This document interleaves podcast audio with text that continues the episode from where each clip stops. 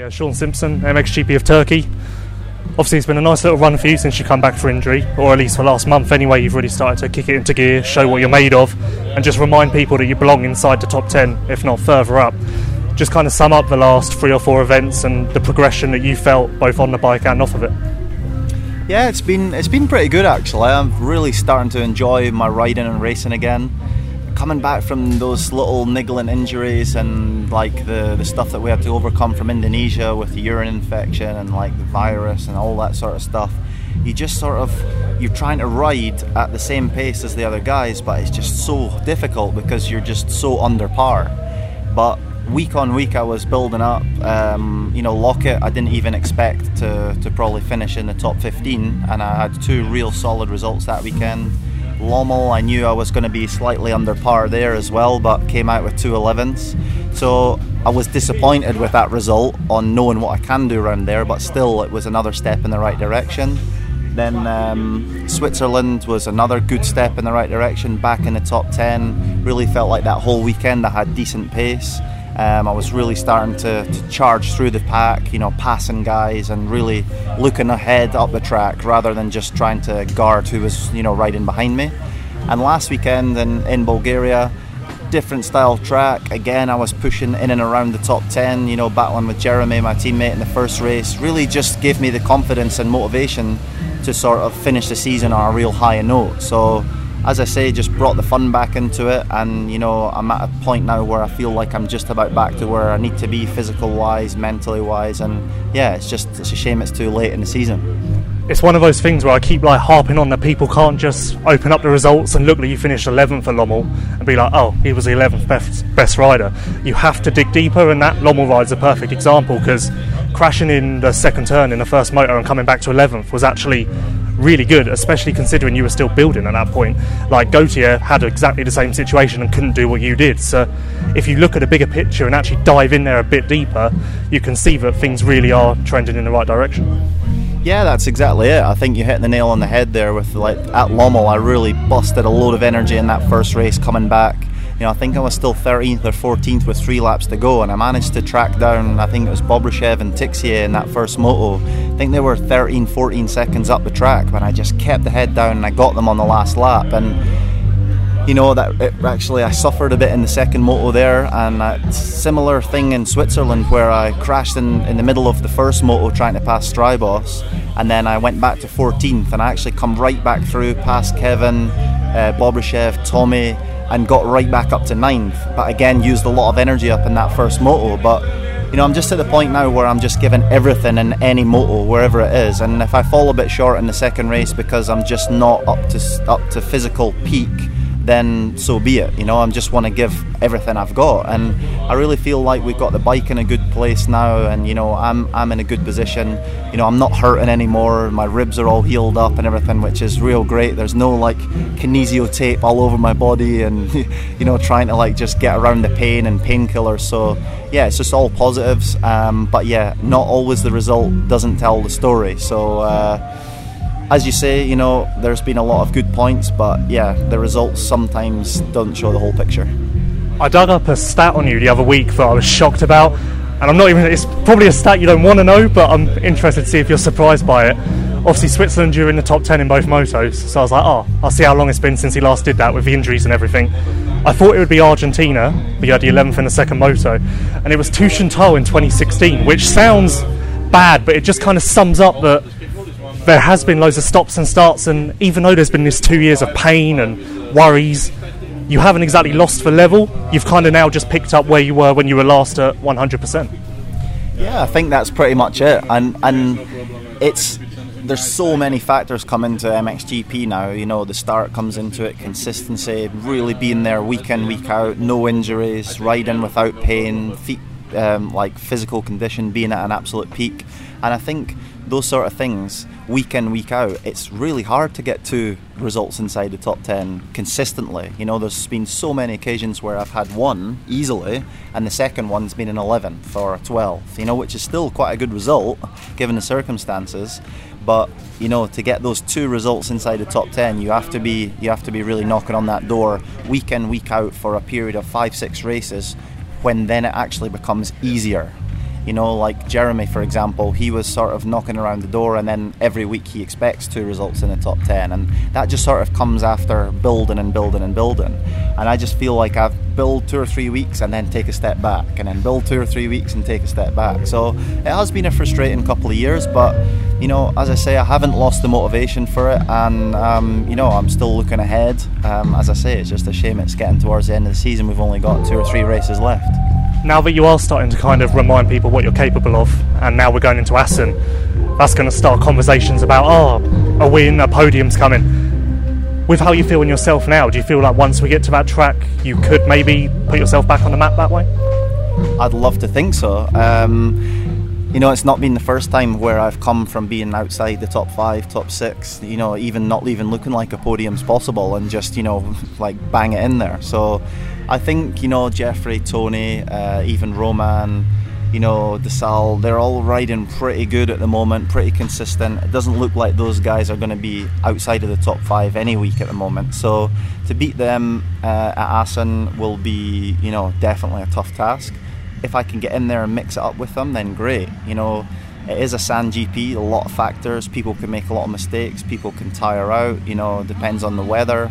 So many factors come into play. I think, you know, who knows what could happen, but I definitely feel like I'm going to be a lot more prepared than I was for Lommel, and I'm definitely looking forward to it. So, uh, you know, rest assured I'll be given 100%, and uh, you know, the goal will be to stand on one of them steps on the podium, definitely. Whether I can make it happen or not, then that's another story. I'm not sure if you've had a chance to look at the track here yet or not, but what do you think of it? To me, it just kind of looks like Qatar copy and pasted.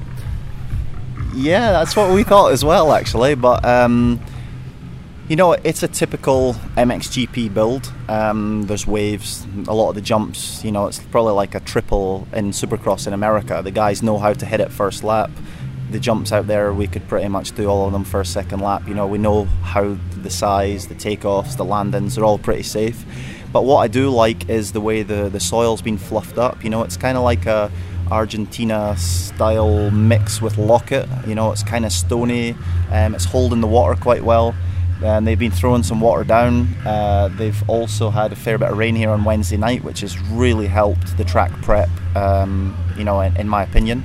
I think they're talking about ripping it up again tomorrow morning to just bring that moisture back up to the top and I'm expecting to see it quite rutted, technical, some some bumps. You know, you always get with a new build, you get the soil hasn't really been rode to death, so it tends to develop a lot better than say a track that's been ridden for a good few years.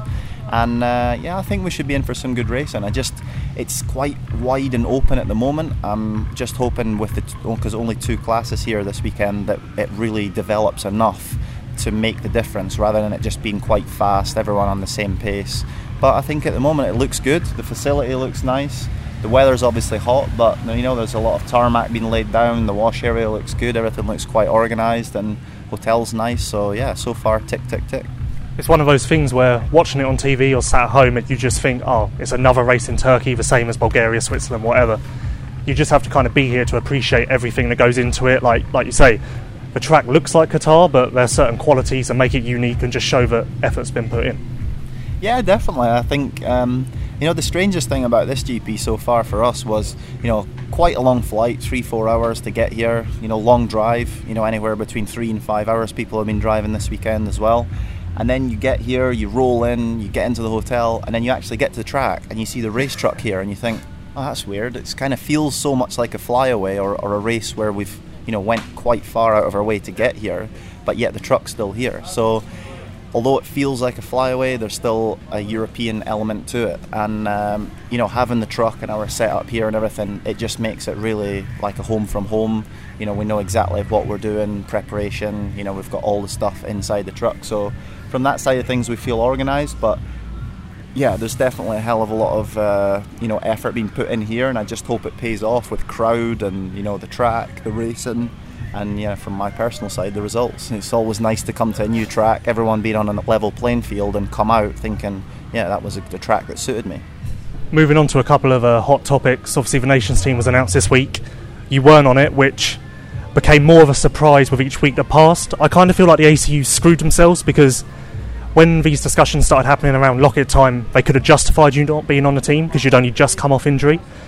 the more that they delayed it, another week you had to prove yourself, and then they delayed it again, and you had another week to show what you can do. And now, a really strong case can be made that you should be on the team. So, are you disappointed, or can you kind of understand the situation? I'd, I'd be lying if I said I, wasn't disappointed. You know, um, I seen Jake released a statement this week. Even Adam Sterry put on Instagram. There was a lot of people that were, you know, in the running at the beginning of the season that are disappointed they're not on the team, and myself included. I think you're quite right in saying that around Loket time, I wouldn't have even picked myself. After Lommel, I felt like I'd, you know, made a step in the right direction. Then Switzerland again, I thought, yeah, and I'd even spoke to Mark that weekend.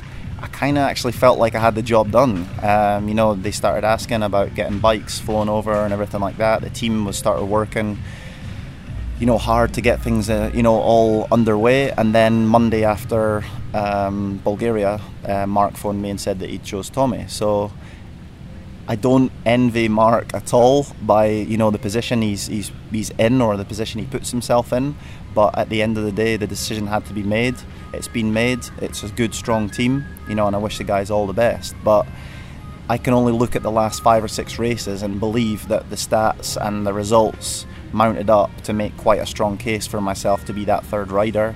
And would I have loved the chance to go over there? Absolutely. I mean, you know, I've rode in America before, quite deep, ripped tracks, you know, quite technical, you know, tick, tick, tick for me. I think it's really would have been something I could have excelled at.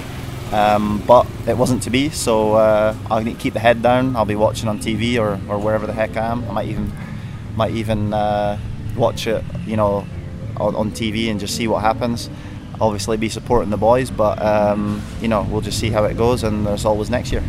Did you get a reason on Monday why it changed so last minute? Like, was this maybe another case of looking at the results from Bulgaria and seeing wherever you finished in the second moto and being like, oh, that's terrible, but not looking at the bigger picture and seeing that you were just out there pounding lap after lap when you didn't even need to? I, th- I think you know we could we could debate that that question. Um, you know, I'm you know Mark's made his decision. I think. Uh, I'd be stupid to say, oh, it was that uh, Tommy's second race in Bulgaria when I didn't have a good race. That's you know just decided to put Tommy in the team. You know there was there was more things going on than that. Mark had said that there was quite a lot of you know work done in the background with you know Tommy's bike and getting bikes over there and stuff. And the main thing that Mark kept bringing up was budget. You know even in the interview he done with yourself budget was a major factor. I really liked the take on it, um, especially in an interview that you done with yourself that, that he was going to think first about the riders and then worry about the budget after. But I think that caught up with him in the end. He didn't have probably the budget that he actually thought he was going to have, and eventually he probably did have to sacrifice right at the end when he didn't want to, when he really had to make a decision and he had to sort of say, budget rider, let's see what we can do, and that's the decision he went with. So you know, as I say, best of luck to the boys. And uh, yeah, I am a bit gutted I'm not on there, but you know, it's like that. And uh, another year goes by, and we'll be trying again next time. This is how I kind of sum up the whole nations thing. Uh, Jake put on Instagram that he'd earned a spot, which I agree with. But then Tommy's earned a spot as well, and so have you. Like a case can be made for each one of you. It's not a case of you weren't good enough. It's just that we're now in this situation, which maybe we've never had, that there are six, seven guys to choose from, and people are always going to be left out.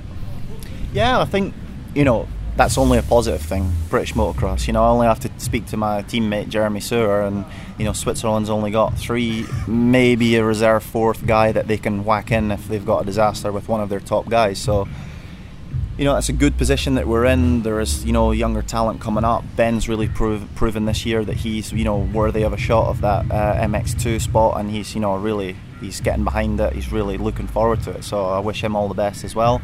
Max has done a great job this year. Um, you know, slightly inconsistent, you know, at times, but definitely raw speed and podiums and you know consistent results.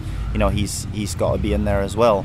For that third ride, you know, it's always going to be a battle, and you know, I'd love to have said that I could have just whacked in a load of results this year that would have just sealed the deal for me, but that wasn't to be the case. So. Uh, yeah, you only have to look on Facebook and look through all the comments and everyone. You know, everyone's got a case for their favourite rider, and you know, it's quite funny looking through some of the stuff. You know, um, but as you say, there is a case for every one of us, and you know, the the decision has to be made. You're always going to piss somebody off, and you're always going to make someone happy. So it's just it is what it is. And uh, finally, now that your results are kind of coming into play, uh, obviously we know you need a ride for next year. I guess there's just lots of discussions behind the scenes, and you're trying to work something out. Yeah, I think that's the main goal at the moment. I mean, I don't really feel like results on track these days at this time of year make much of a difference. You know, there's out there, there is what there is, and that's more or less it. You know, I was in the same position back at the end of 2013 where it got to the last GP of the year in Lierop. I won the GP, and everyone said, Oh, well, you'll be fine for next year now. And I was and I wasn't. You know, I found a deal yeah. That worked out well, but it wasn't that because I won that GP, there was loads of extra deals came, you know, from that. So I'm going out to give 100% for myself, for the team, you know, all the hard work that everyone's put in, but I don't think that's going to make any difference in getting me something for next year. There is a couple of options out there which I'm going to need to explore over the next couple of weeks, you know, and I'm, I'm not in any major rush, but my main goal is to be on the start line at all 20 races next year, um, and you know I'm, I'm quite sure that we'll make that happen. So it's not there's no worries there. Like there are options, and you will be on the start line, or at least it looks like that. The Simpson Army don't need to like down tools for next year, do they? Like I need to get back into it. no, definitely not. I mean, I'm going to say I'm not worried.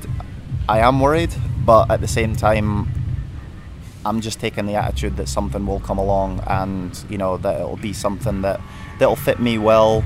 You know, I, I just need I just need people around me that still believe in me as much as I believe in me. You know, it's quite would be quite easy to sort of say, well, Shaun, he's 30 years old now. He's probably just at the crest of the hill. You know, should we take a risk on him? Yeah, you absolutely should because you know I'm a hard-working guy. I've never had the most raw speed out there or the most elegant technique, but you know what you can get from me if I'm if I'm fit and healthy, you can get 110% every week, and you know that's what I can bring to the table. So, you know, just need to get those people, you know, fired up, get a bike that works well, and you know, just go have fun and just go racing.